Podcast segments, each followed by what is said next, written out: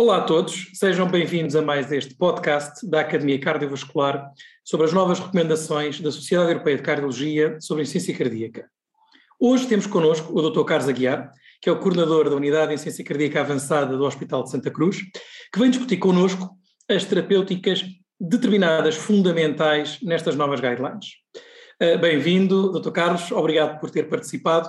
Na realidade, estas guidelines dão um enfoque muito particular, de uma forma uh, até gráfica, também bastante diferente, do que consideram as terapêuticas fundamentais no âmbito do tratamento do doente com insuficiência cardíaca e fração de injeção reduzida. E naturalmente gostávamos de ouvir a sua opinião sobre uh, esta nova forma de abordar o tratamento do doente com uh, ICFR. Muito obrigado, professor Rui Batista, é um prazer. De facto, em termos gráficos, houve uma mudança. Tínhamos umas escadas uh, em que íamos etapa a etapa, um pezinho de cada vez, com muito cuidadinho, começando obrigatoriamente com o diurético, porque era a forma mais rápida que a gente tinha de aliviar a congestão dos doentes e os sintomas, e os doentes procuram-nos essencialmente porque têm sintomas e querem que a gente os alivie, um, e depois, enfim, os diuréticos até acabavam por atrapalhar, aquela escalada e muitas vezes uh, ficávamos um pouco aquém uh, da meta de chegar lá acima. E agora, em vez da escada, temos uh, uns quatro pilares, quase parece ali um templo de Diana, à frente do mesmo, em que todos estão ali ao mesmo tempo, todos são importantes para segurar aquele teto, todos são essenciais. E, e, ao mesmo tempo estão todos na mesma linha. Portanto, passamos para uma situação em que aquilo que é advogado é que a gente uh, não só coloque os quatro, mas que os tente colocar ao mesmo tempo, porque se a gente só coloca um de cada vez, uh, dificilmente a estrutura se mantém de pé. mas isso naturalmente dá-nos também algumas dúvidas sobre qual iniciar primeiro, se iniciamos simultaneamente, quais as doses. Como é que as recomendações tentam lidar com estas dúvidas dos, da prática clínica? É, não, não nos dão uh, o, por, o como fazer, não é? O como fazer não costuma ser parte de uma guideline. Uma guideline é mais o que fazer. O uhum. como fica muitas vezes ou para outros documentos, uh, e há um documento da Heart Failure Association que nos dá algumas luzes sobre como é que a gente pode ir usando os fármacos uns a seguir aos outros e com, com que fármacos é que podemos combinar uh, logo tudo ao mesmo tempo ou não, em função do perfil do doente, ou então temos que recorrer um, à nossa própria experiência individual. É evidente que se o doente está congestivo, é fundamental começar por aliviar a congestão, um, e ne, nesse âmbito também não é conveniente começar logo o beta-bloqueante, enquanto não houver um alívio significativo dessa congestão.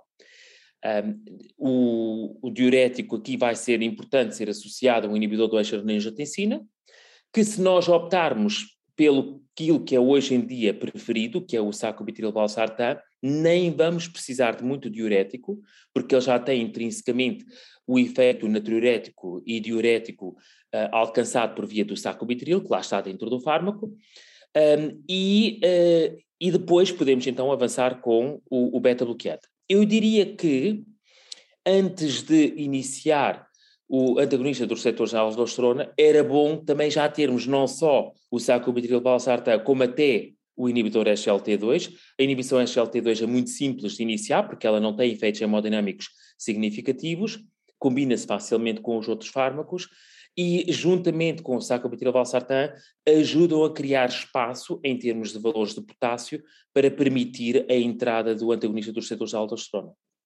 É verdade. Neste âmbito da terapêutica fundamental, eh, as guidelines continuam a dar ali alguma dialética entre o ZIECA e o sacubitril valsartan. Como é que nós podemos interpretar esta recomendação das guidelines? As guidelines foram, a, as recomendações vão à votação uh, e a votação obrigava que houvesse um consenso mínimo uh, com uma certa percentagem e naturalmente não se deve ter conseguido o consenso suficiente uh, para conseguir que a recomendação fosse colocar o sacubitril valsartan absolutamente em primeira linha. Contudo, as guidelines reconhecem que no doente medicado com IECA ou com ARA, sobretudo se mantiver sintomático, isto é, em classe 2 ou 3, não é preciso estar muito sintomático, não é preciso estar hospitalizado, que se faça o switch para o sacubitril valsartan e também recomendam que se possa começar em doentes naive de inibidor do sistema de angiotensina, começar logo com o sacubitril valsartan, porque há dados de segurança e de eficácia também.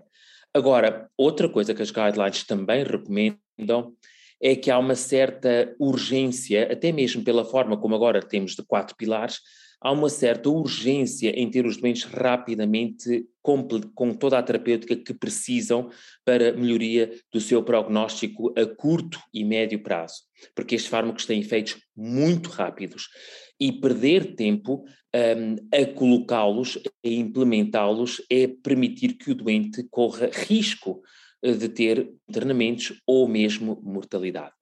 Uh, e, portanto, esse sentido de urgência que em vários momentos as guidelines imprimem, até mesmo na questão dos cuidados de transição uh, para o ambulatório, quando o doente está internado, a urgência em o ver rapidamente a seguir, em já ter alta com o máximo de terapêutica possível uh, otimizada, essa mesma urgência, para mim, é igualmente um sinal de que nós não devemos deixar o doente tratado com algo que eh, não é o ideal para si, havendo soluções melhores, por muito tempo. Temos que combater essa inércia e fazer o switch para aquilo que é melhor.